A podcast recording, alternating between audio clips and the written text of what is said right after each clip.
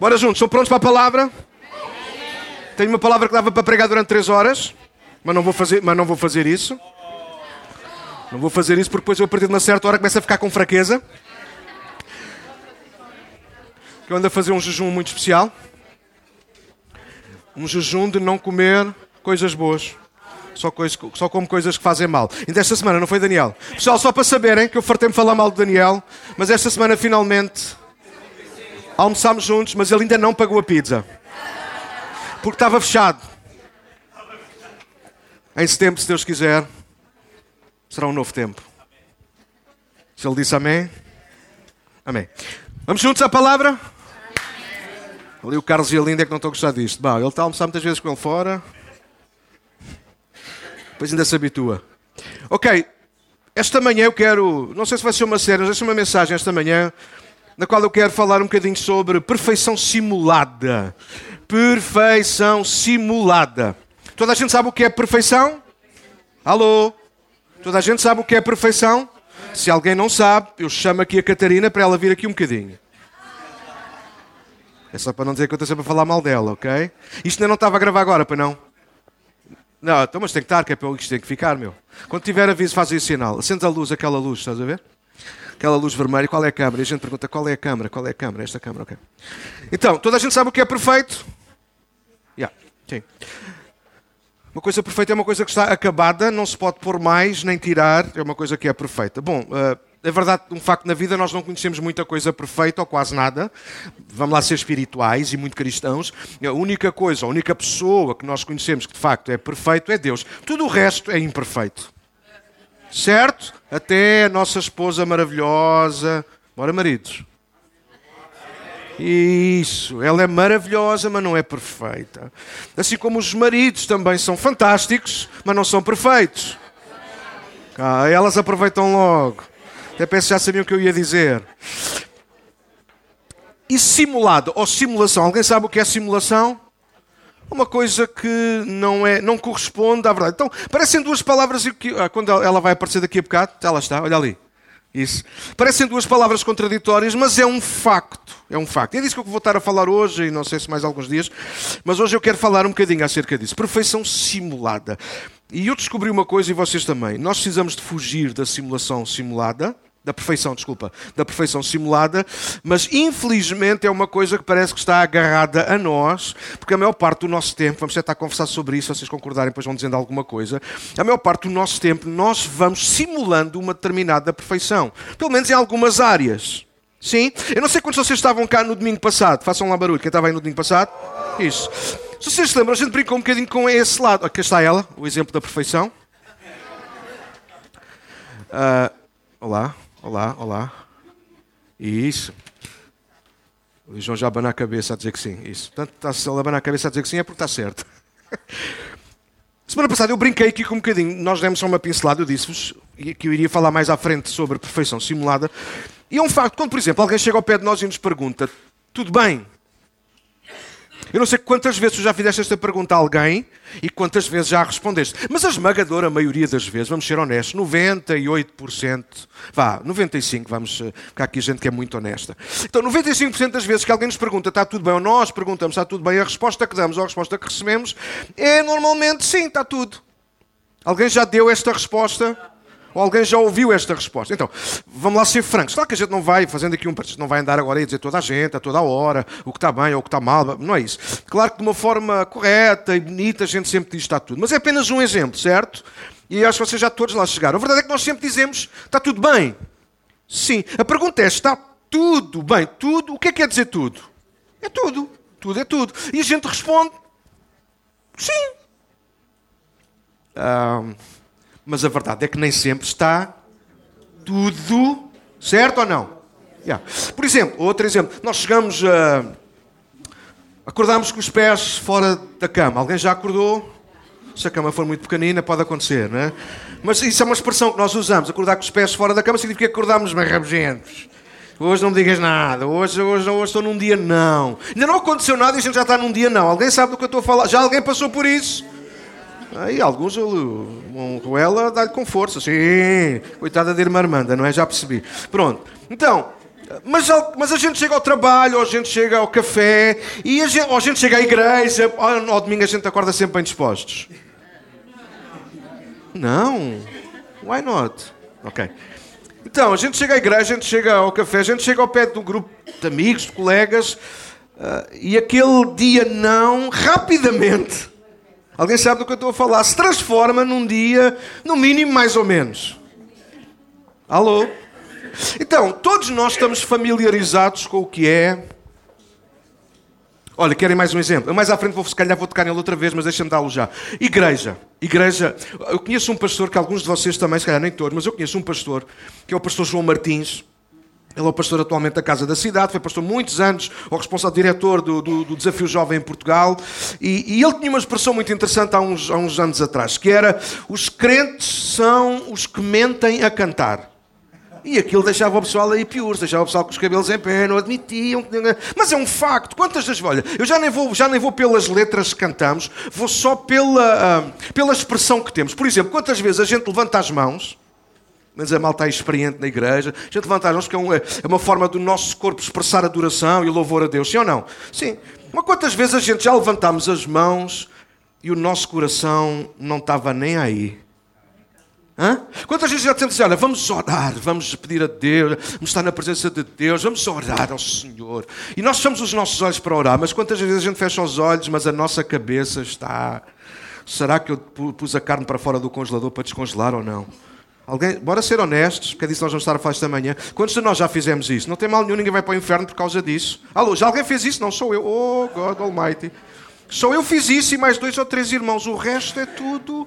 Risca a palavra simulada. É tudo, está tudo na perfeição, cara. Não. Já alguém.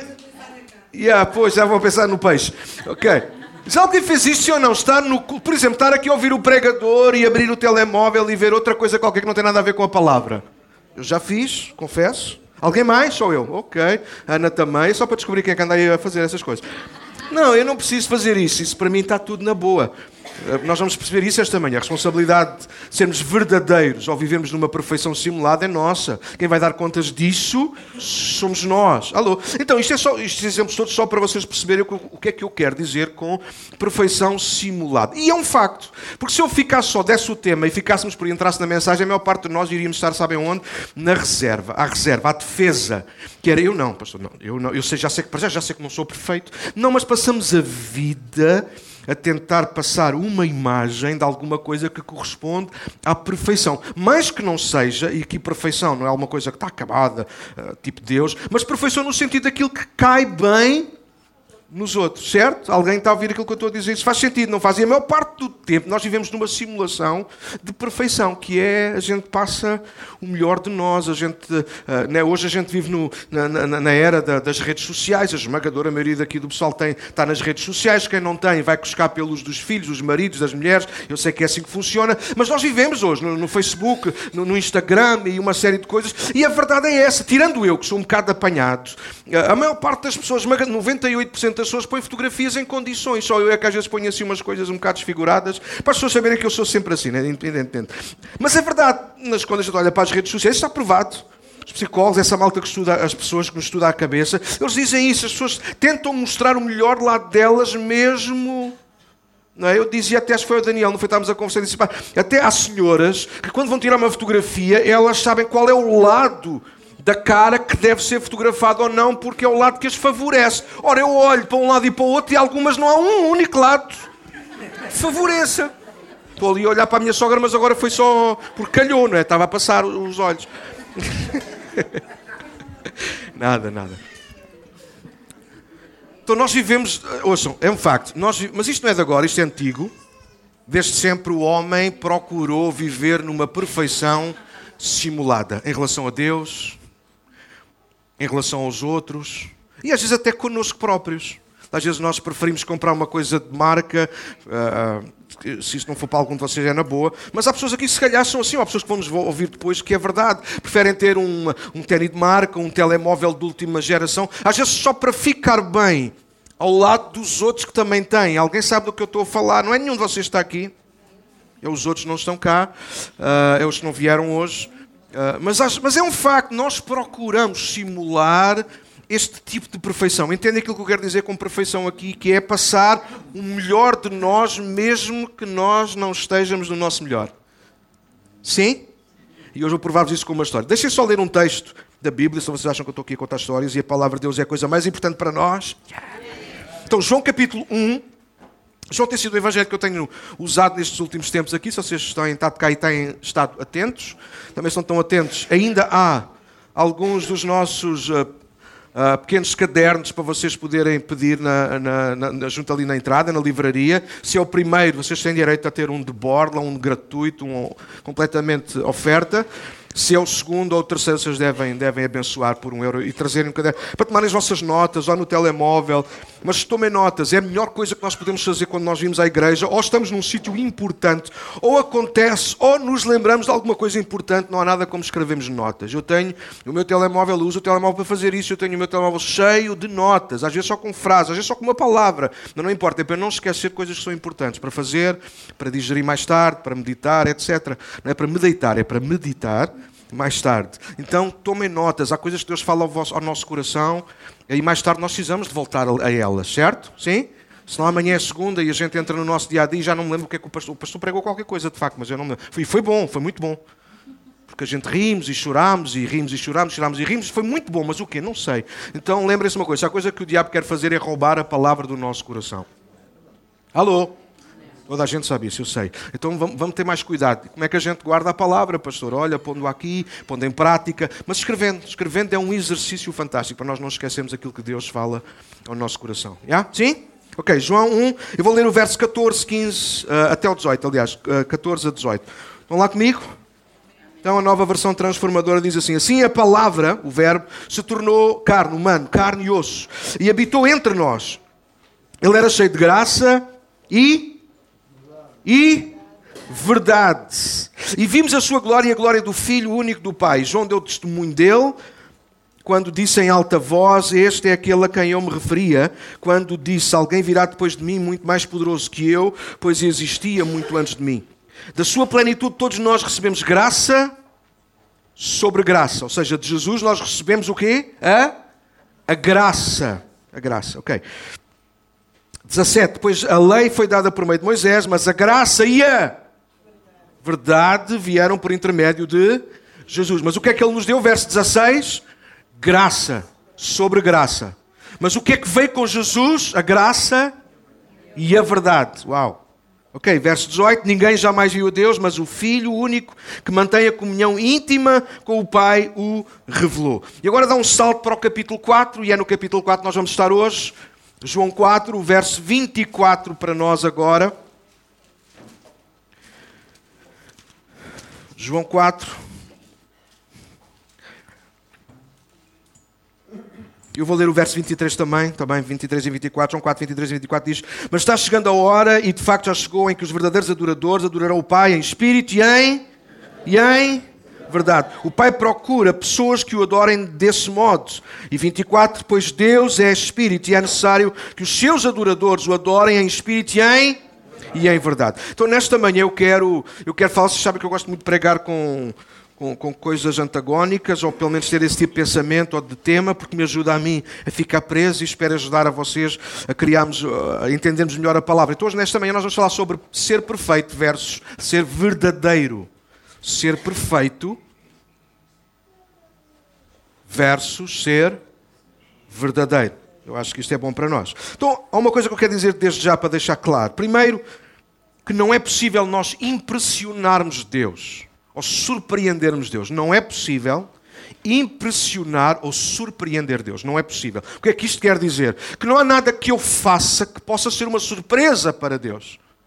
Eu não posso surpreender, eu não posso apanhar Deus desprevenido. Por exemplo, eh, eu posso fazer isso à minha esposa, eu posso fazer-lhe uma surpresa, eu posso preparar alguma coisa nas costas dela e depois eh, oferecer-lhe e fazer, e fazer disso uma surpresa, surpreendê-la, impressioná-la. Eu posso impressionar a minha esposa sabendo alguma coisa que ela gosta que eu vista, por exemplo, ou levando a um restaurante qualquer que há que tempos que ela falou nisso e finalmente eu deixei o Daniel em casa e preferi trazer então a minha esposa e vou levar então a minha esposa e eu consegui impressioná-la num restaurante à luz de velas. Porque faltou a luz no Senhor Zé. Uh! Eu consigo surpreender e impressionar até qualquer um de vocês. Basta saber alguma coisa que vocês gostem ou não. Ou simplesmente, se eu hoje chegasse ao pé de um de vocês e dissesse: Olha, lembrei-me-te esta semana e trouxe-te esta prenda. E alguns de vocês já estão: Oh, tão querido. Mas eu não trouxe. Nós conseguimos impressionar-nos uns aos outros.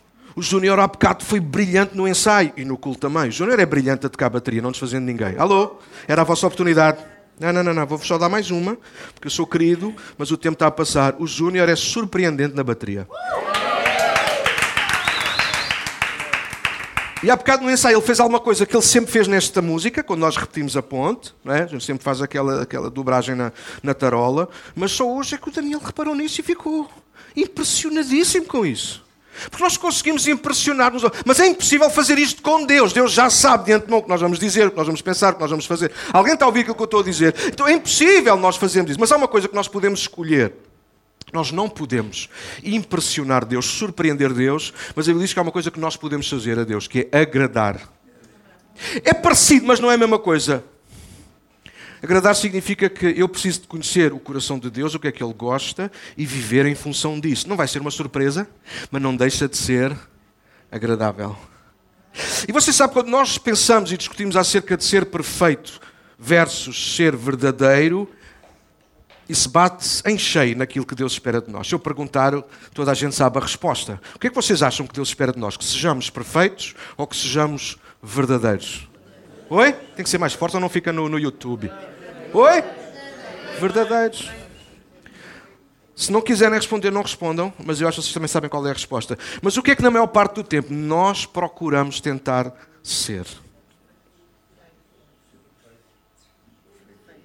Então, se calhar a nossa grande frustração, muitas das vezes na vida, ela é gerada precisamente por causa disso, porque nós tentamos ser perfeitos quando apenas precisávamos de ser verdadeiros as nossas discussões familiares, provavelmente na vossa família não, apenas na minha, mas a minha é normal, porque a minha é uma família pastoral, tem que ser o exemplo em tudo, até discutir sobre as coisas mais importantes da vida e, sobretudo, as discussões normalmente maiores, na vossa casa não, mas na minha, e por causa de mim eu assumo.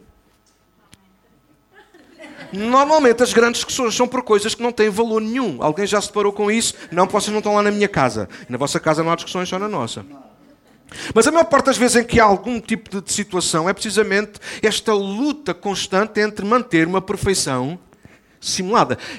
Aquilo que nós chamamos às vezes a nossa teimosia, às vezes é apenas isso, perfeição simulada. Eu tinha razão, eu tenho razão. E às vezes eu chego à conclusão que não tenho razão. Mas assim, a gente já subiu uma montanha, agora temos que a descer, não é? Leva o seu tempo também a descer. Leva tempo a subir, alô! Mas a gente depois leva o seu tempo também a descer. Tinha... Não, ontem foi, ah, ontem foi com o Simão. Pois foi, Simão. O Simão também então, ontem tinha razão. Estávamos, não, discutimos, estávamos a conversar quando é que veio cá o outro. Não, foi naquele dia, não, foi no outro. Ah, eu fui, eu fui descendo a montanha. Fui ou não fui? Fui descendo a montanha, pelo menos já consigo descer a montanha. Não, a malta que não desce a montanha e fica na perfeição simulada. Não tem razão, sabe que não tem razão, mas fica no topo da montanha para defender, ou são convidados de ouvir, a perfeição simulada. E a maior parte dos nossos problemas relacionais tem que ver com uma perfeição simulada, em que nós não abrimos mão do lugar onde nós estamos. Pior, quando nós sabemos até que estamos errados, mas não dou o braço a torcer, porque há uma fachada que eu tenho que manter. Então, já concordamos, aquilo que Deus procura, de facto, não é gente que o impressiona ou surpreenda, mas gente que lhe agrade. E a forma de nós agradarmos a Deus não é sendo perfeitos, porque isso é impossível mas nós podemos ser e devemos ser verdadeiros, autênticos. Os textos que eu li abordam isso. O primeiro é Jesus. Sendo Deus, ele toma a forma humana, o Verbo encarnou, se tornou carne e osso e habitou entre nós. E por causa disso, ele trouxe-nos a graça. E a graça é o favor imerecido de Deus, ou seja, todos nós éramos pecadores, mas por causa de Jesus, agora toda a gente, sem exceção, pode, se quiser, não é obrigado, mas pode, se quiser, ser salvo, pode, se quiser, mudar de vida, pode, se quiser, conhecer Cristo, pode conhecer Deus, pode ser perdoado, pode começar de novo, por causa da graça que Jesus trouxe. E dele nós recebemos graça sobre graça, o que significa que não é apenas muita graça, mas é graça suficiente para qualquer pecado e para todos os dias da nossa vida. Eu estou feliz com isso, não sei se vocês estão. Mas eu hoje estou aqui por causa desta graça que é sobre graça. Porque se fosse só graça uma vez, eu já tinha perdido essa graça. Mas porque é graça. Sobre graça. Sobre graça. Você sabe, uma, consegue imaginar uma Santos enorme? Já alguém comeu uma Santos enorme? Aquela Santos em que a gente. Ela já, e cara, abanas a cabeça com bem for. Não sei como é que conseguiste abrir a boca, mas conseguiste. Ok, não queremos saber. Então, uma Santos enorme, tu começas a pôr uma, um pão, mais, um, mais queijo e mais carne, e aquela carne de porco se desfazia na boca, Daniel ia lá no meio, pau, e mais, e depois as outras batatas encaracoladas, oh céus, põe, põe, põe. Então, graça sobre graça é isto, é graça, bora. Sobre graça, sobre graça, sobre graça. Jeremias disse isto de uma outra perspectiva, e com outras palavras, a, a tua misericórdia renova-se, é a mesma coisa. Então há graça sobre graça porque Jesus veio. Mas porque Jesus veio, veio uma outra coisa que veio acabar com a simulação. E vocês, aqueles que gostam de estudar a Bíblia e, e, e, caminham com Deus há muito tempo, vocês já estão cansados de ouvir falar sobre os líderes religiosos dos dias de Jesus, os fariseus, saduceus e outros eus. Alguém se lembra de ouvir falar dessas pessoas? Gente impecável, mas gente que vivia constantemente numa Perfeição simulada, mas não apenas ele, já concluímos, por isso eu comecei por ali, pelos exemplos. Todos nós somos um bocadinho fariseus. Mas vamos voltar para eles, que é melhor a gente falar dos outros do que falar de nós mesmos. Quantos concordam? Amém. Sobretudo nos defeitos. Yeah? Sim ou não? Bora falar dos fariseus. Então, os fariseus eles viviam numa, numa perfeição simulada. Daí eles não gostarem de Jesus.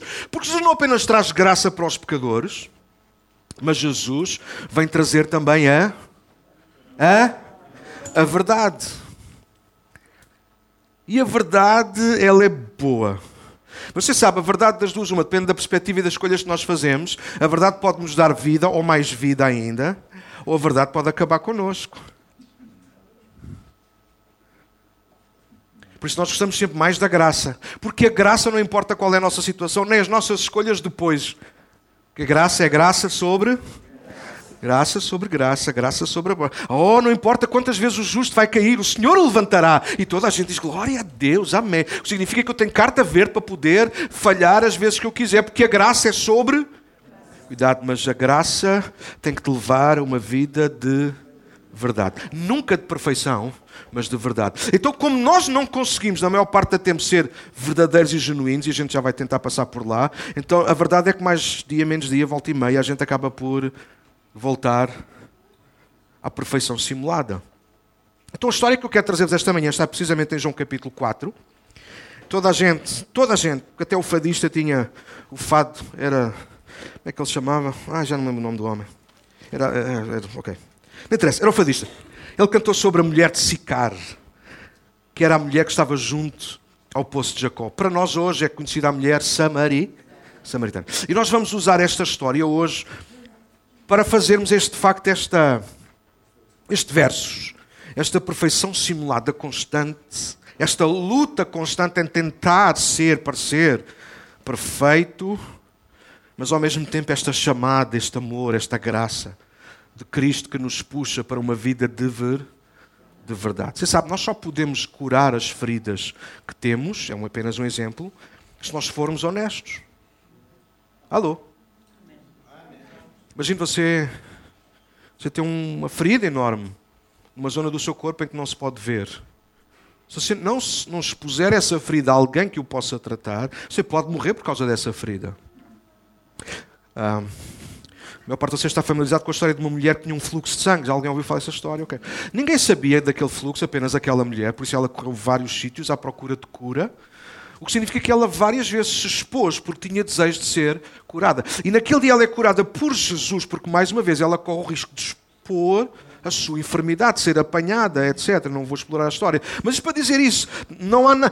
Imagine, nós podemos. Não sei se vocês conhecem a história de um homem chamado Naamã, um capitão dos assírios, sim? Os dias de Eliseu. Um homem que tinha, se sabe, uma doença que se chamava lepra. Só que mãe ele, ele vestia uma, uma, uma, a sua armadura de general. E por fora toda a gente via o general Nama. Mas quando ele chegava a casa, a família via o leproso Nama. Daí ele ter custado tanto ter que mergulhar sete vezes. Não era apenas pelo número ou pela água, era porque ele tinha que se expor aos olhos de todos, não apenas uma vez. Porque podia ter sido um milagre na primeira vez e aquilo se calhar a maior parte não via. Mas sete vezes era vezes demais. Toda a gente ia ver que afinal de contas Naamã não era assim tão forte. Era forte por fora, desculpe a expressão, mas podre por dentro. E a perfeição simulada é isto que fazem nós na nossa vida. E nós sabemos o que eu estou a falar, a maior parte de vocês sabe aquilo que eu estou a falar. Nós vivemos com uma casca de ovo lindíssima, perfeita por fora, mas a qualquer toque, ao mínimo toque, ela quebra-se por dentro Toda a gente gosta de um ovo estrelado, toda a gente gosta de um ovo mexido, toda a gente gosta de um ovo cozido, mas ninguém gosta de partir um ovo para o chão na sua casa, porque é nojento ter que limpar, é peganhoso, é... Alguém sabe daquilo que eu estou a falar? E muitas vezes quem vive a perfeição simulada, e se calhar muitos de nós, não quase todos nós aqui, nós vivemos assim, como na mão, por fora somos fortes, mas por dentro, ah, só Deus sabe. E Deus sabe. Só que a forma de nós curarmos o homem interior que há em nós é nós sendo verdadeiros. Se o exterior não é um reflexo do nosso interior, então ser verdadeiro foi trocado por perfeição simulada há muito tempo. Se aquilo que vai por fora não corresponde ao que vai por dentro, então alguma coisa está errada e nós estamos a viver uma perfeição simulada. E o problema da, da perfeição simulada é isso: é que nós vamos conseguindo mudar de roupa por fora. Nós até conseguimos estar atualizados, vestimos um tênis mais da moda, uma calça mais da moda, yeah uma camisola. Já me gabaram a camisola bem de vezes. O teu vestido já? Ah, mas quem? Ah, Raquel. Ah, ok, ok. Ouçam isto. Alguns de vocês estão familiarizados com esta expressão. O homem chamado Jesus, o Filho de Deus, o Deus homem, trouxe a graça, o favor imerecido de Deus, mas ele trouxe também a verdade.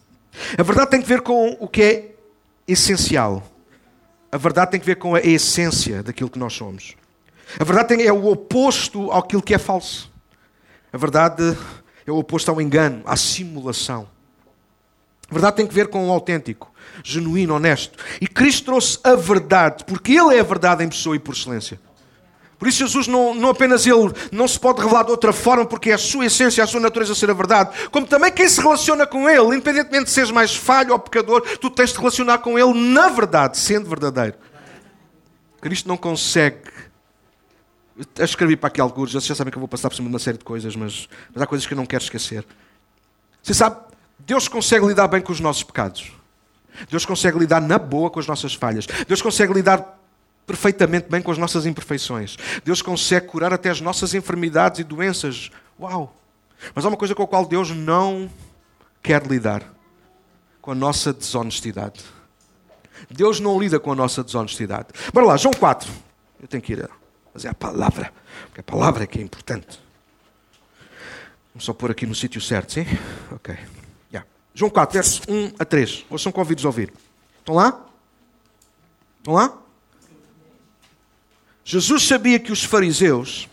Estão lá comigo em João 4, não estão? Não me enganem. Não simulem. Que a gente está aí a fingir que está lá. Ah, estou na Bíblia, estás na Bíblia, estás. Ok. Jesus sabia que os fariseus tinham ouvido dizer que ele, ele Jesus, batizava e fazia mais discípulos que João. 2. Embora Jesus mesmo não os batizasse, e sim seus discípulos. Assim, ou por causa disto, Jesus deixou a Judeia e voltou para. Uau! Eu não sei se vocês conseguiram perceber o que está aqui escrito, mas eu acho que sim. É gente super inteligente. Aquilo que a Bíblia está a dizer-nos é o quê? Os fariseus ouviram dizer, e porque ouviram dizer, começaram a espalhar, que Jesus batizava mais pessoas que João o Batista. Estão comigo até aqui? Fácil? Ok. E Jesus soube que eles diziam isto. Só que na verdade quem batizava não era Jesus, mas os seus.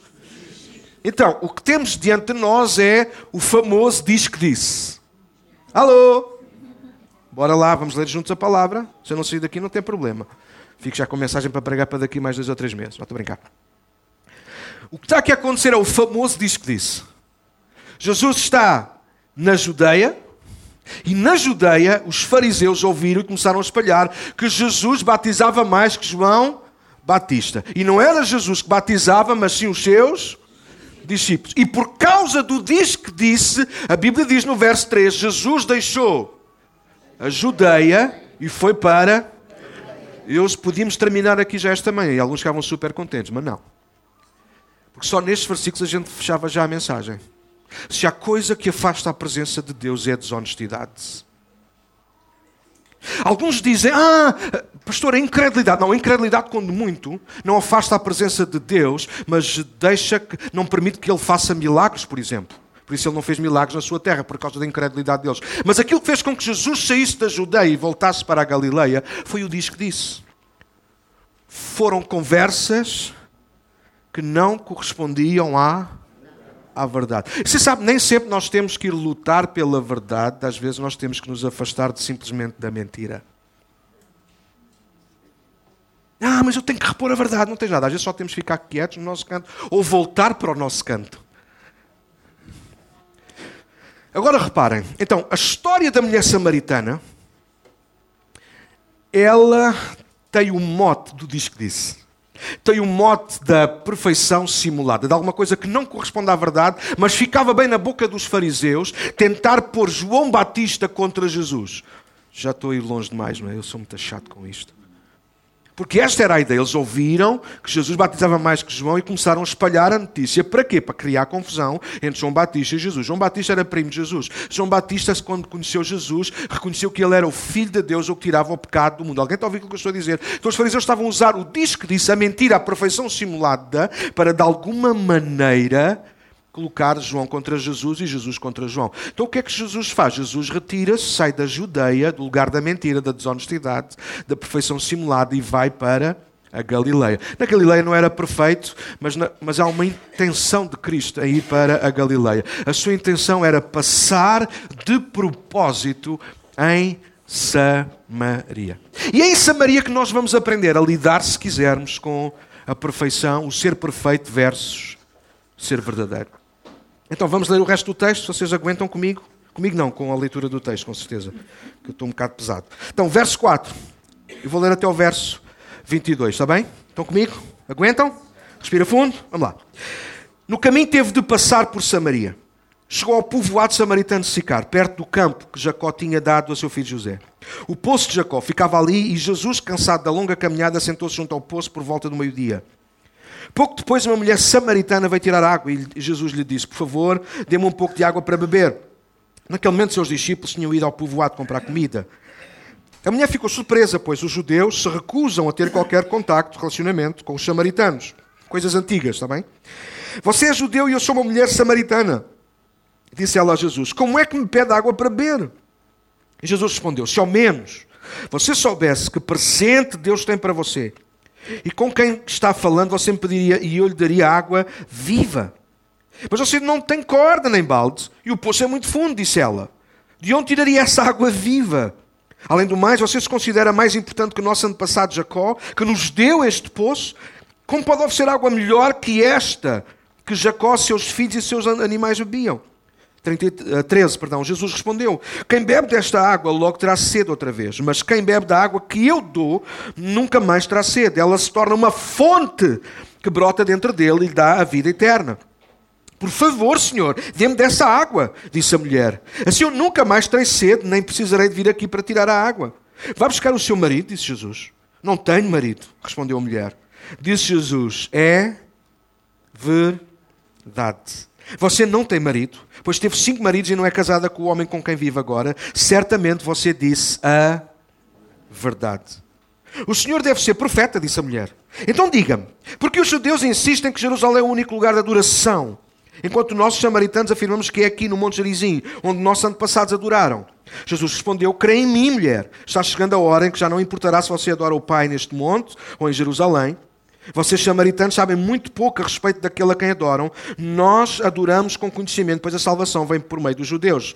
Mas está chegando a hora, e de facto já chegou, em que os perfeitos, perfeitos adoradores, oi?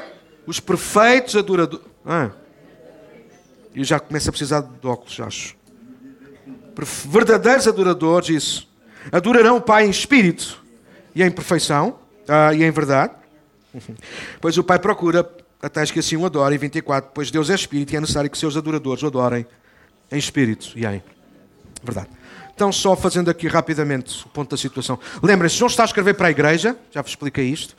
O Evangelho de João é escrito para a igreja do tempo de João, uma igreja que está a ser assaltada, uh, com muitas dúvidas, com muitas questões, sobretudo para pôr em causa a pessoa de Jesus. Por isso, João vai escolher uh, alguns sinais, uh, sete provavelmente, para mostrar que Jesus é o Filho de Deus. Isto está no capítulo 20, verso 31. Ele diz: Eu escrevi-vos estas coisas, estes sinais, para que creiam que Jesus é o Filho de Deus. Então, por isso, João vai pôr Jesus no céu. No princípio era o Verbo, capítulo 1.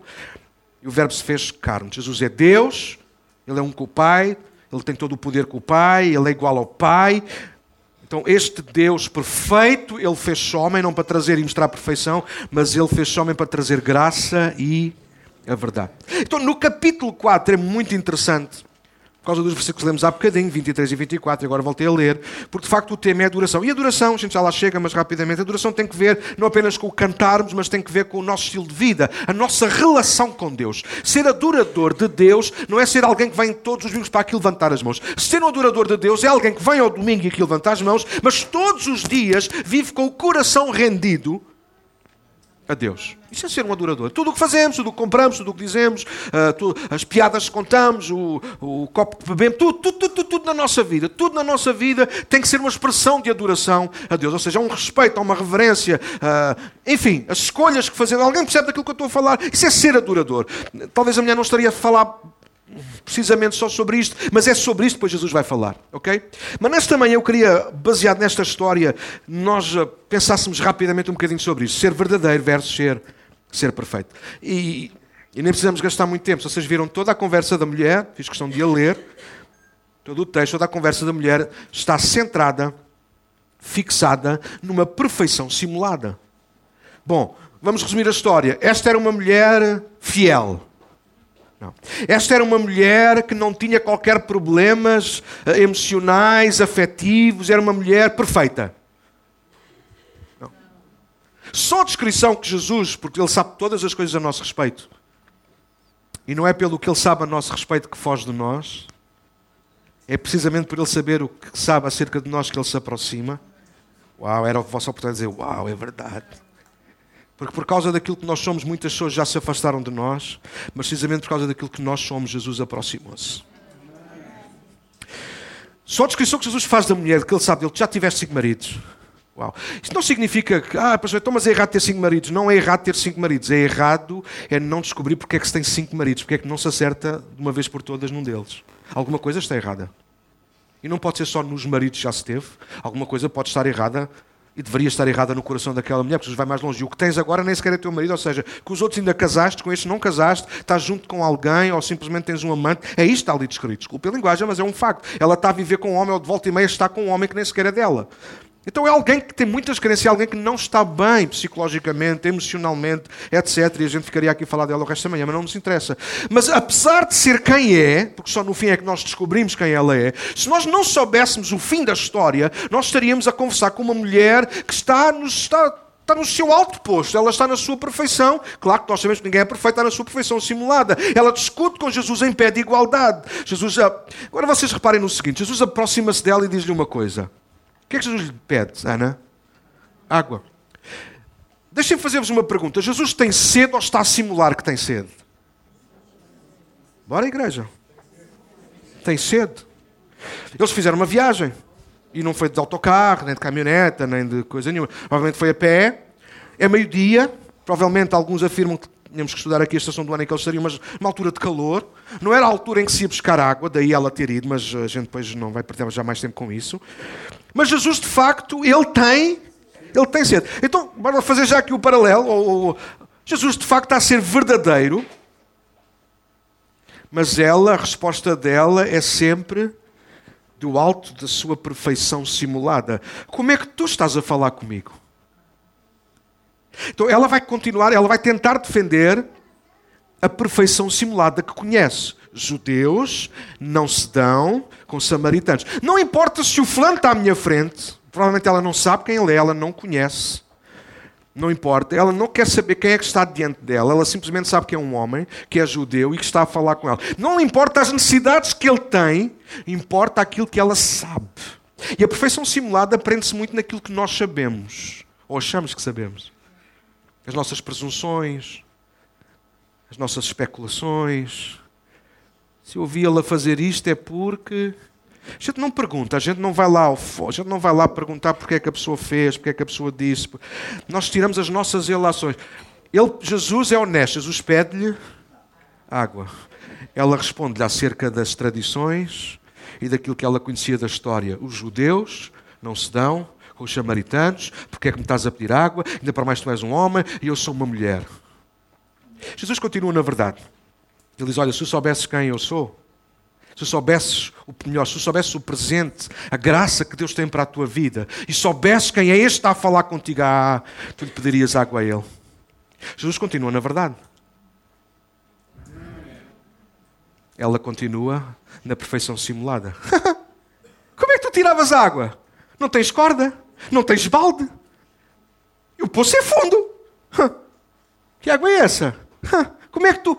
Alguém está a ouvir que a conversa da senhora é sempre lá de cima. Se há alguém nesta história que na verdade tem sede, é ela. Mas se há alguém que continua a tentar por trás de uma máscara, uma capa, Jesus é o Deus. Alô?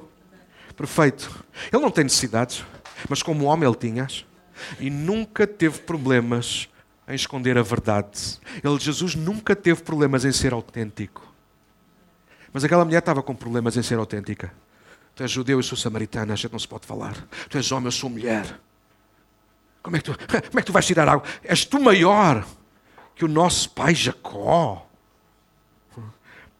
E eu não quero perder muito tempo com isso, por causa do, do nosso tempo, mas as expressões que ela vai usar, vai usar muitas vezes maior, melhor. És tu maior que o nosso pai Jacó. A água que tu dás é melhor que a do poço. A perfeição simulada faz muito isto. A gente sempre tenta mostrar alguma coisa que é melhor, que é maior. A gente sempre tenta mostrar que há mais e melhor e melhor em nós do que aquilo que realmente existe. Então está tudo bem? Sim, está tudo. Mentiroso. Liar. Está tudo bem. Tu ainda ontem disseste doía-te as costas. Ah, sim, mas isso é uma dor que eu tenho há muitos anos. Então não está tudo bem. Está a 80 e qualquer coisa por cento bem. Então está tudo bem? Sim, está. Pá, olha, estou sem trabalho, não estou a ver como é que vou pagar a renda no mês que vem, mas uh, depois alguns são muito espirituais, assim, os crentes, os cristãos, aqueles. Não, não, não, está tudo bem. Deus vai dar uma solução. Oh, está tudo, está tudo bem. Então não tens trabalho, não tens como, não, não sabes como é que vais pagar as contas e está tudo bem. Mentiroso. E a gente sempre tenta extrapolar, tenta mostrar melhor assim, alguma coisa mais, melhor, maior do que aquilo que de facto e a mulher teve nesta luta, até que Jesus continuou e estou a passar por uma série de coisas, já perceberam isso, né? Eu ia fazer assim à Bíblia. ok, ainda não faz. Ok. Jesus volta à verdade. No verso 23 ele diz: Quem bebe desta água, e ele aponta para o poço, estão comigo ainda? Quem bebe desta água voltará a ter. Uau, normal. Só por causa disso vou beber água. Era bom que eu bebesse água e nunca mais precisasse de beber, mas o meu próprio organismo. Aliás, até os médicos dizem, mesmo que você não tenha, não tenha sede, deve beber água. Jesus diz: quem bebe desta água voltará a ter sede. Mas quem beber da água que eu lhe der, calma, fará uma fonte dentro de si, e por causa disso nunca mais terá sede. Claro que Jesus não está a falar da mesma água, Jesus está a falar da água que ele é. Então agora a mulher ela é irónica. Ela diz no verso 14 ou 15, ajudem-me. Alguém está a acompanhar para me ajudar? Yeah, verso 15. Ela diz: Por favor, Senhor, dê-me dessa água, para que eu nunca mais tenha sede. Bom, eu cheguei a uma conclusão. Vocês já sabem que eu sou diferente dos outros. Talvez é por isso que vocês gostam de mim.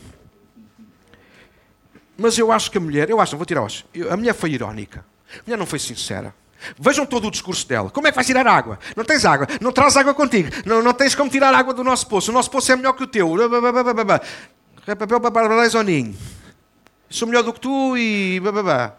E ela está a tempo inteiro, por perfeição simulada, está-se o tempo inteiro a tentar mostrar uma coisa que não é. E ela está nesta luta com Jesus. E agora de repente ela diz: Ah, então, então dá-me lá dessa água. Tipo, ela está a provocar.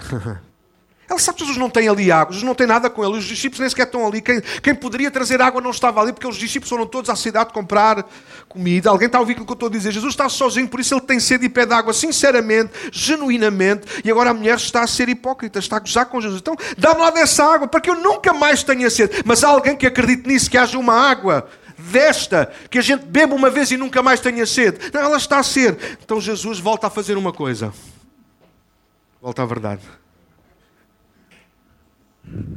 Traz o teu marido. E ela agora diz o quê? Ela podia ter mantido o clima da perfeição simulada e ter dito ele está a trabalhar, ou não pode vir, ou vou buscá-lo, e não tem que dizer se ou não é. Mas a mulher agora vai fazer uma coisa. Jesus aos poucos, estão a ver, como Jesus aos poucos ele vai tentar tirar-nos de uma vida de perfeição simulada e trazer-nos para a verdade. Ela agora diz: Não, não tenho marido. E Jesus disse: Respondeste bem. Finalmente. Alguém está a ouvir, que eu estou... Alguém está a ouvir a história que está diante de nós? Finalmente, agora Jesus disse para ela. Ainda Jesus não tinha dito isto a ela, agora diz: Agora respondeste bem. Então quer dizer que até lá atrás, não, não. Até lá atrás ela estava escondida atrás de uma perfeição simulada. Agora ela respondeu bem: Não, não tenho marido nenhum. E Jesus, pois, respondeste bem: Já tiveste cinco. Oi. Imagina a mulher a ficar, como é que se diz uma linguagem bíblica? A mulher deve ter ficado rubicunda. E agora alguns perguntam: o que é rubicunda? É corada. Algumas versões mais antigas da Bíblia aparecem assim. Então ficou rubicunda, ficou corada. A Bíblia não diz isso aí, mas aposto que vocês quiserem que ela ficou rubicunda. Ela ficou envergonhada. Já tiveste cinco maridos. E o que tens agora então, já, já vai para o sexto. E o que tens agora não é teu.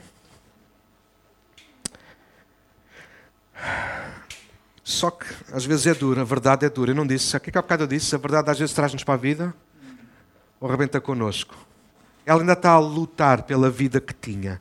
Então no verso 19 ela vai fazer o quê? Ela vai apelar a uma coisa que aparentemente ela acha que Jesus gosta, aquele homem que está diante dela gosta, e vai desviar as atenções dela outra vez. Vejo que és profeta. Não é disso que Jesus estava a falar, pois não? Jesus não está a falar de religião, Jesus não está a falar de profetas, nem de reis, nem de rainhas, nem de pastores, nem de doutores. Jesus está a falar de vida. Eu tenho sede, estás mágoa. Não, nós, ela fala de tradições e de história. Jesus disse que é uma água que é bem melhor do que aquela que ela tem experimentado toda a vida dela. Já viram como é que chama? Qual era a marca d'água que ela bebia? Mas o marido das outras são. É, ela andava sempre à procura do marido das outras. Esta era água. Por isso, quando ela, quando ela lhe disse, Senhor, dá-me dessa água, Jesus disse: traz o teu. Porque era a água que estava a satisfazê-la emocionalmente. Alguém está a ouvir? O que é que está a satisfazer emocionalmente? Uma série de televisão, uma telenovela, um filme, um jogo, telemóvel, um carro, uma pessoa. Às vezes há coisas que estão a matar a nossa sede, mas estão a envenenar-nos por dentro. Dá-me dessa água, Senhor, porque eu nunca mais tenho sede. Então traz o teu marido. Não tenho marido, Senhor. Agora ela tenta desviar outra vez a atenção dela e diz: Vejo que és profeta, verso 19. E se és profeta, responde-me uma coisa. Vocês, judeus, dizem que é em Jerusalém que se deve adorar, nós, os samaritanos, dizemos que é aqui em Jerizim. Porque isso foi uma história muito antiga. Antes de haver templo na cidade santa, na cidade de Davi, houve primeiro um templo em Gerizim, e era ali que eles começaram a fazer a adoração. Mas depois, com toda, a, com toda a, expansão na terra e a conquista, etc., então finalmente o templo foi edificado lá, já nos dias de Davi, vocês sabem, a tenda, depois nos, nos dias de Salomão foi edificado o templo, e ali então começou a ser o centro. Mas Gerizim continuou, sobretudo numa, numa época difícil em que alguns do povo se misturaram com outras raças e ficaram conhecidos pelos samaritanos, daí até terem uma corzinha de pele diferente por causa da mistura com outras raças. Então os judeus começaram a dizer que os samaritanos eles não eram puros. Então se não são puros, são malditos, são pior que os cães. São povos que deixaram Deus, ou pelo menos nos deixaram, não deixaram Deus, mas deixaram-nos a nós. Então por isso os judeus não se falavam com os samaritanos, que era para eles não se sujarem com aquele povo. Jesus, ela continua na perfeição simulada e Jesus volta à verdade. Mulher, vem a hora, e agora é, em que os verdadeiros adoradores não vão adorar nem em Jerusalém, nem em Samaria, porque a verdadeira adoração não tem que ver com lugar, A verdadeira adoração tem que ver com verdadeiros adoradores. Isto é interessante e deixem-me quase aqui, quase concluir para nós esta manhã. Se vocês repararam em toda a história, Jesus, a mulher representa-nos muito a nós, porque sempre estamos a tentar puxar para a perfeição simulada, sempre estamos a tentar disfarçar alguma coisa. Imagina, não sei se já aconteceu com algum de vocês, se calhar hoje de manhã, até pode já ter acontecido no pequeno almoço, mas a gente às vezes vai almoçar e, e no melhor pano cai a nódoa, e é mesmo nos dias que a gente não se devia sujar, é que. Ah, mas a gente não pode ir a casa, não tem como, não tem como trocar, mas então nós vamos fazer o quê? Nós vamos tentar disfarçar o máximo. Nós vamos tentar tapar, vamos tentar cobrir, para que ninguém veja e descubra a nossa, nossa nódoa. Pode ser a mais pequena, mas nós sabemos que ela está lá. Alguém já passou por isso, até alguém outra pessoa, mas isso não, nem, se, nem, nem se nota. Está bem, mas a gente sabe que ela está lá. alguém sabe o que eu estou a falar, sim ou não? E todos os nossos movimentos, tudo o que nós podemos expor, a gente vai tentar cobrir, a gente vai tentar tapar, porque nós queremos manter uma perfeição simulada. Eu detesto enganar-me no piano quando estou a tocar. Mas há, um, mas há, uma coisa interessante que acontece. Sempre que eu me engano, a partir do, do, erro, eu faço muito melhor todo o resto da música, porque eu começo a dar muito mais atenção. Porque eu não quero desmanchar a perfeição simulada. Eu sei que é impossível ser perfeito. Contudo, eu insisto em mostrar que sou, que sou perfeito, que sou bom, que sou melhor, que sou maior, que está tudo bem. E esta mulher, em toda a conversa, manteve um nível que estava a tomar conta da conversa, que estava a tomar conta do momento. Ela, no fundo, sabe quem é? Uma mulher desesperada, uma mulher que procura homens a tempo inteiro, uma mulher que não está satisfeita com o que tem, uma mulher que é infeliz por ela própria. Alguém está a ouvir o que eu estou a dizer? Mas, contudo, quando ela é confrontada por Jesus, ela constantemente está à defesa. E a nossa sociedade é assim que vive, à defesa, constantemente à defesa. Ninguém é melhor do que eu, mas também ninguém é pior que eu. E a gente vive assim, cada um está na sua, e cada um faz o seu, e cada um é que sabe de si. E a gente vive numa perfeição simulada. E mas a gente ah, só Deus sabe, quando a gente entra na nossa casa e fecha a porta. Só que nada mais destrói os relacionamentos, a nossa relação com Deus, a nossa relação uns com os outros, a nossa relação familiar, do que a falta de verdade. Às vezes a verdade pode ser dura e crua. Mas foi Jesus que disse, portanto vale. Mas só a verdade nos liberta. Jesus disse em João capítulo 8: Conhecereis a verdade e a verdade vos libertará. A perfeição não nos pode libertar. Aliás, a perfeição veio descrita em toda a lei. Foi preciso uma lei com mais de 600 mandamentos e preceitos para trazer um pedaço daquilo que era a perfeição de Deus, a perfeição exigida de Deus. Mas a lei não nos foi dada para salvar, a lei foi-nos dada para perceber que nós não somos perfeitos. A lei foi-nos dada para nós sermos verdadeiros. O que é que isto quer dizer, Daniel? Quer dizer que eu sei que vou fazer o meu melhor, mas eu sei que o meu melhor não chega, e quando eu falhar, em vez de esconder as falhas, eu vou ser. Mas como é que eu sei que falhei? Por causa da lei. Então a lei não é dada para destruir, nem para fazer de mim perfeito, mas para que eu possa, consiga ser verdadeiro. Por isso Jesus, Ele trouxe-nos a graça e a verdade. Nós precisamos da graça porque todos nós falhamos. Todos precisamos da graça porque todos temos telhados de vidro. Mas todos precisamos de ser verdadeiros. Nós somos salvos pela graça, mas o que nos mantém a salvos é a verdade. Nós somos salvos pela graça. Eu sei de Jesus, eu não mereço nada, mas eu posso sair da condição de pecador para a condição de filho. Mas aquilo que me mantém como filho é ser verdadeiro. É ser verdadeiro. E deixa-me terminar então aqui com estes versículos que eu acho que são interessantíssimos para nós para terminarmos. Deus não se impressiona com a nossa perfeição simulada com a nossa adoração fabricada, sem autenticidade. Por isso ele procura verdadeiros adoradores. E é no meio dos verdadeiros adoradores que ele encontrará adoração imperfeita, mas autêntica. Três coisas rápidas nestes dois versículos 23 e 24 para nós. Primeiro, os verdadeiros adoradores irão adorar o Pai em espírito e em verdade. Ou seja, o que está em causa não é a adoração em si, mas o caráter dos adoradores. O que está em causa para Deus nesta manhã, por exemplo, por exemplo, não é se o nosso louvor, ou seja, se a nossa música, as nossas vozes, que estavam quase, quase perfeitas. Mas para Deus isso vale o que vale. Deus não precisa que nós façamos o nosso melhor. Deus precisa que nós sejamos verdadeiros. Sim, eh, Deus não tem nada contra nós fazemos o nosso melhor. Desde que o nosso melhor não venha disfarçar a nossa desonestidade. Porque há gente que às vezes faz o melhor. Imagine nesta manhã, nós não tocámos todos muito bem. Não soou bonito? Soou ou não soou? Vocês conseguiram ouvir a expressão exterior de nós, do nosso piano, das nossas guitarras, do nosso baixo, da nossa bateria, das nossas vozes. E estava fantástico. Mas ninguém consegue ver o coração. Eu não preciso ter o coração perfeito para trazer uma adoração perfeita. Ah, preciso. Eu não preciso ter um coração perfeito para tocar música de forma perfeita. Mas eu preciso ter um coração verdadeiro para expressar a verdadeira adoração.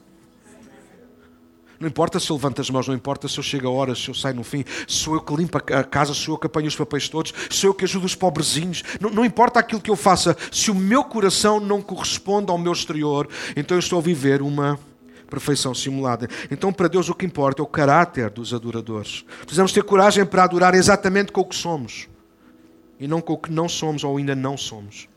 Uma vez uma mulher veio ter, caiu aos pés de Jesus com as suas lágrimas, porque não tinha bacia nem água, mas com as suas lágrimas lavou os pés de Jesus. Então, naquele dia, aquela mulher com os seus cabelos secou os pés de Jesus, quebrou o vaso de alabastro caríssimo, porque ela quis presentear e adorar Jesus com o melhor que ela tinha.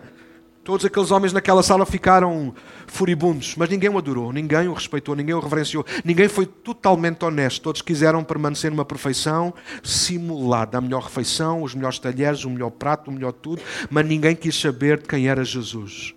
A mulher da nossa história fez exatamente a mesma coisa. Ela não sabe quem é Jesus. Ela não está preocupada com a sede daquele homem que está diante dela. Ela não está preocupada como é que ele vai buscar água, onde é que ele vai buscar água. Ela está preocupada em manter a sua fachada. Ele não pode é saber quem eu sou. Ele não pode é saber de onde é que eu venho. Ele não pode saber é quantos maridos eu tenho. Provavelmente é, ouçam, é assim que, é assim que os malandros vivem, é assim que os mentirosos vivem. É constantemente a tentar esconder.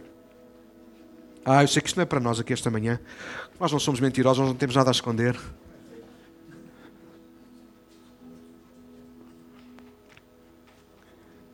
Se nós não formos verdadeiramente honestos, não formos autênticos, nós vamos perder o melhor de Deus por causa da nossa perfeição simulada.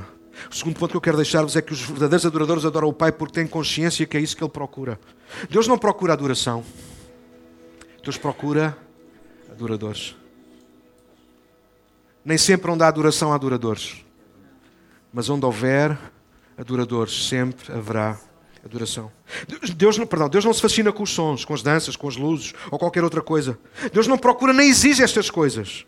Mas no meio destas coisas e de outras, Deus procura, deseja encontrar adoradores. Deus não tem nada contra isto, música, instrumentos, luzes. Deus não tem nada contra. Desde que isso seja o resultado daquilo que genuinamente vai dentro de nós. Deus pode ser encontrado no meio da adoração, mas Deus nunca perde tempo à procura da adoração. Deus sempre perde o seu tempo à procura de adoradores. Os olhos do Senhor, dizia o salmista, percorrem a terra à procura dos justos, de adoradores, de gente honesta, de gente sincera, de gente autêntica. Vocês sabem porque é que Davi, eu acho que foi uma das razões, pelo menos, porque é que Davi, o rei Davi, ficou conhecido como o homem segundo o coração de Deus? Porque Davi não era um homem que vivia em perfeita simulação. Davi era um homem que era autêntico e genuíno. Sempre que Davi caiu, ele nunca escondeu, ele nunca camuflou, ele nunca tentou dar a volta, ele nunca argumentou, ele sempre disse: Sou eu esse homem, sou eu que pequei, sou eu que tenho que pagar o pelo preço. Eu creio que Davi é um homem segundo o coração de Deus por causa da sua genuinidade. Aquilo que faz de nós homens e mulheres segundo o coração de Deus não é a nossa perfeição, Daniel, é a nossa autenticidade, é sermos como somos terceiro e último, terceiro e para terminar, há dois tipos de adoradores: os que são verdadeiros e os que não são. Uns adoram o seu coração envolvido, outros adoram o Pai em espírito e em verdade. E esta expressão é riquíssima, por isso eu tenho que falar dela nos últimos cinco minutos. Em espírito e em verdade é o oposto da perfeição. Eu vou repetir: em espírito e em verdade é precisamente o oposto da perfeição. Porquê? Porque em espírito e em verdade apela a perdermos os rituais, as tradições e envolvermos o coração. Vocês sabem, a adoração que os religiosos ensinavam e ainda hoje ensinam, e aqueles que querem estar à distância, é uma adoração que tem, tem presente a perfeição simulada. Desde que tu aprendas bem os gestos, desde que tu saibas a letra de cor, desde que tu saibas quando fechar os olhos, quando os abrir, quando levantar as mãos, quando baixar. No caso, naqueles dias, quando tens que lavar as mãos, qual é a roupa que tens que vestir, onde é que tens que apertar, onde é que tens. Desde que saibas fazer tudo bem por fora, não importa muito como é que está por dentro. Por isso, quando Jesus vem, os verdadeiros adoradores, eles adoram em espírito. E em verdade, isto é novo. Foi a primeira vez que um rabi, uma margarida, disse isto. Isto foi de loucos, porque nenhum rabi ensinava a adorar em espírito e em verdade. Os rabis ensinavam a adorar segundo a lei de Moisés. Mas agora vem Jesus e diz: os verdadeiros adoradores adorarão em espírito e em verdade. Em espírito porque envolve o coração. Em espírito porque envolve o nosso eu, a nossa alma quem somos, como, como nos sentimos. Em verdade, porque é impossível abrir o coração e esconder alguma coisa. Quando nós abrimos o coração para Deus, nós temos que mostrar tudo, tudo. Em espírito significa que a nossa adoração, devoção e entrega tem que estar acima, independente das práticas, dos rituais, das tradições, dos, daquilo que o exterior quer apresentar. É por isso que às vezes na nossa honestidade a gente às vezes não consegue cantar, a gente só chora. Já alguém experimentou isso? É por isso que às vezes na nossa honestidade nós não conseguimos fazer nada. Há pessoas que têm sido honestas e eu admiro isso. Não cantam, não choram, eles estão secos, eles mostram a sua genuinidade. Dia destes eu estava num, pregar num retiro e Deus trouxe ao meu coração, já depois de não sei quanto tempo ter acabado, é sempre assim, eu sou um problema. Mas Deus trouxe ao meu coração uma palavra: que havia gente que se tinha magoado naquele dia e não podia estar a fazer os exercícios lá nos King's Kids. Eles ainda falam de um moço que se aleijou mesmo naquele dia, mas depois ele não, nunca mais aparecia, a gente viemos embora. Mas entretanto, uma das, das dúvidas chegou ao pé de mim e disse-me: Olha, está ali aquele rapaz, ele está magoado, não é, não é fisicamente, mas é emocionalmente. Ele ainda não conseguiu abrir-se. Uh, há qualquer coisa ali de errado. E eu disse: Pronto, então eu é para orar pelos quebrantados, é pelos que estão doentes na alma e no, no corpo, em todo o lado. E eu fui orar com o rapaz e eu comecei a orar por ele. Vem aqui, Daniel, ia te chamar Raquel, mas é para dar um abraço e depois. Vem cá. Vem cá, Daniel, rápido, vais receber a coisa melhor que se pode receber. Então nós começamos, tu és eu, vais ter que me abraçar com toda a força. Eu vou fazer do rapaz também. E ficamos aqui na cama. Olá, já ali em casa. Abraça-me com toda a força. Eu comecei a orar, o Daniel sou eu. Eu comecei a orar assim. E ele começou a orar comigo assim. Conseguem ver daí, não? E eu continuei a orar por ele, a dizer que ele era amado e tudo aquilo que Deus estava a pôr no meu coração. De repente eu comecei a sentir as mãos dele, assim muito levezinho. E quando eu começava a sentir as mãos dele, eu apertava com mais força ainda. Calma, bicho. E no final acabámos assim, larga-me. E no final acabámos assim. Podes-me largar, Daniel. Podes sentar. Eu só dei este exemplo para vocês perceberem uma coisa. Deus honra a nossa honestidade. E eu comecei a orar com ele, e ele foi honesto, ele não estava nem aí, ele não estava bem. E eu comecei a orar por ele e, e calava-me para ouvir o que é que Deus tinha para dizer para a vida dele. Eu comecei a trazer as palavras, eu estava a trazer, não me lembro já quais. Algumas delas provavelmente foram essas: tu és amado, tu és importante. Não, já sei, por acaso já sei. Ele tinha que perdoar alguém que o tinha magoado. Foi exatamente isto. E quando eu comecei a soltar estas palavras que vinham do coração de Deus, porque Ele é aquele que sabe. Tu não tens marido. Ele não diz isto para nos magoar nem para nos ofender, Ele diz isto porque é e nós fizemos da verdade para ser verdadeiros e depois, uma vez experimentámos a verdade, então a nossa sede ela, ela é saciada. E ele conseguiu ser genuíno, ele não era capaz de me abraçar. Ele não estava nem aí para isso. Mas à medida que Deus foi falando ao coração dele, ele abriu-se para a verdade. Então Deus tocou o coração dele. Mas toda a reunião ele teve numa perfeita simulação. Ele cantou, eu vi. Ele cantou, ele levantou as mãos, ele fechou os olhos. Mas quando chegou o momento da. Ele não era capaz. Ele estava lá na frente com os outros. Os outros estavam a receber de Deus, orar uns com os outros, a chorar uns com os outros. E ele estava lá assim. Eu não preciso, só preciso quando alguém me disse: Olha, já que por ele, ele está, ele, está, ele está ferido por dentro. A pessoa nem sabia o que era. E eu disse: Não, bora, então, olha, vamos ver o que é que Deus pode fazer. E quando Deus fez isto, eu disse: Uau, isto é, isto é verdade, é genuinidade em pessoa. Deixa-me terminar nesta manhã. Aquela mulher ia a um poço. A um poço. Estão comigo ainda? Jesus ofereceu-lhe uma coisa em contrapartida. Perfeita, perfeição simulada oferece-nos um poço. Água do poço. Alguém já bebeu água do poço? É um risco, não é? Pode estar boa, mas também pode estar suja. Alô? E da fonte? Alguém já teve o privilégio de beber de uma fonte? Quantos aqui já tiveram? Ruth, já bebeste de uma fonte? Já bebeste, já bebeste de uma fonte diretamente da fonte? Aqui a fonte. Blá, blá, blá. Oh, eu quero beber, eu quero beber. Ok. Mais alguém já bebeu de alguma fonte, diretamente de uma fonte? Aí não há riscos, aí nunca a água vem suja, pois não? Perfeição simulada, bebe água do poço. Às vezes vem boa, outras vezes nem, nem, nem isso. E é quando a gente não manda o balde lá para baixo e ouviu bater nas pedras. Pabum! Então, secou, sim, os poços secam. Os poços secam. As fontes nunca secam. Perfeição simulada é beber água do poço todos os dias. Viver a verdade, na verdade, com a verdade. Ser verdadeiro e autêntico é beber água da fonte. Mais, é dar a beber aos outros água da fonte. Viver, viver uma perfeição simulada é dar aos outros a beber do poço. Uns dias o copo, uns dias a água vem assim, cristalina. Noutros é melhor pôr numa garrafa em que não se vê. Mas quem vive na perfeição simulada, alguém sabe do que eu estou a falar ou não? Isto é uma palavra de Deus para nós esta manhã. Não cortes, que isto tem que ficar aí. Houve convites a ouvir. Há gente aqui a beber água do poço porque vive em perfeição simulada e é dessa água que estás a dar a beber aos teus filhos, à tua mulher, ao teu marido, na tua igreja. É isso que tu estás a dar a beber aos outros. Muitas vezes vem água bacenta, barrenta. Às vezes és amargo nas tuas palavras. Mas quando nós começamos a ser genuínos, autênticos, a viver a verdade, quando nós começamos a beber da fonte, dentro de nós também se gera uma fonte. Foi Jesus disse à mulher, não foi? Se bebes desta água, da água que eu der, vai-se fazer em ti uma fonte. Vai jorrar para a vida eterna. Então salvas-te a ti, Paulo disse isto a Timóteo, e salvas aos que te ouvem. Quando tu és genuíno, quando tu és honesto, quando tu és sincero com Deus, contigo próprio e com os outros, tu estás a dar água diretamente da fonte. Por isso que Pedro e João um dia disseram a um homem: prata e ouro não temos, mas aquilo que temos. E o que é que nós temos? O que é que Pedro e João tinham? A fonte. O que é que tu e eu temos esta manhã? Poço ou fonte? Perfeição ou verdade? Perfeição termina assim: perfeição simulada levar-nos a morrer e a matar aqueles que estão à nossa volta. Porque é como um homem que tem a ferida, mas ele nunca a expõe.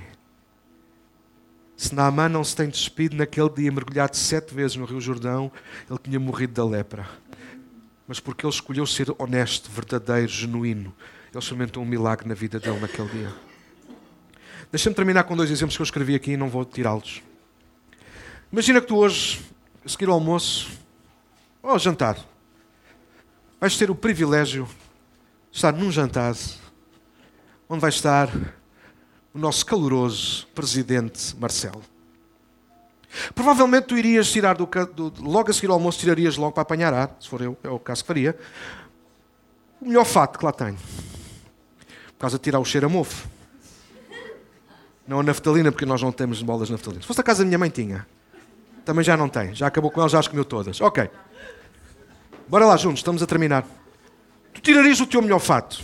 Oh, Daniel, não uso fatos, vou. Sim, mas uh, irias tirar pelo menos uma camisa engomada. Alguém está a ouvir aquilo que eu estou a dizer? O teu exterior iria condizer com o momento.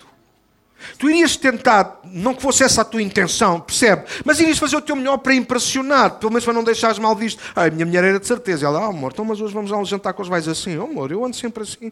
Portanto, eu sou quem sou. Está bem, vá, mas veste lá o fatinho, mete a camisa branca. E ela que sabe as palavras, eh, quando metes a camisa para dentro e veste aquele fato e tal, ficas tão sexy.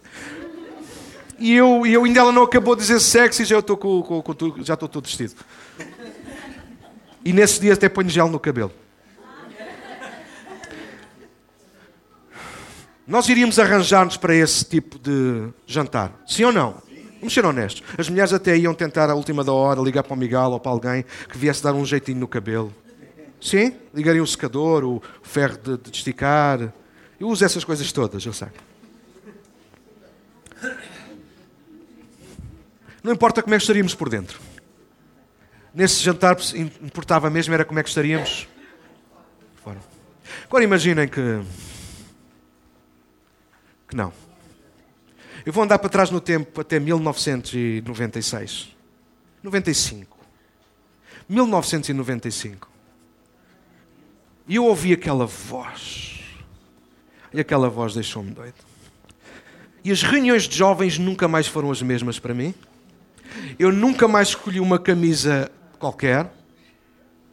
Ah, e quando eu então soube que ela gostava de me ver com camisas aos quadrados e à cintura.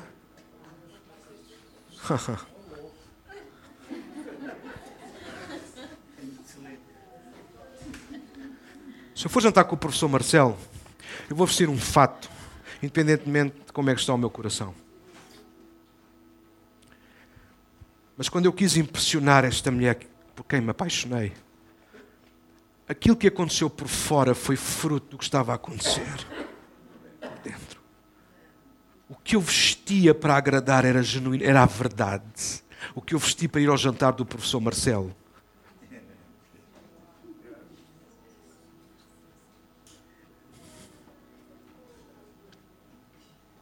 Aquilo que tem que acontecer na nossa vida com Deus, uns com os outros e ouvi isto com ouvidos de ouvir, vai soar um bocado humanismo e esse tipo de coisa. Mas aquilo que tu tens de fazer por ti próprio é a mesma coisa.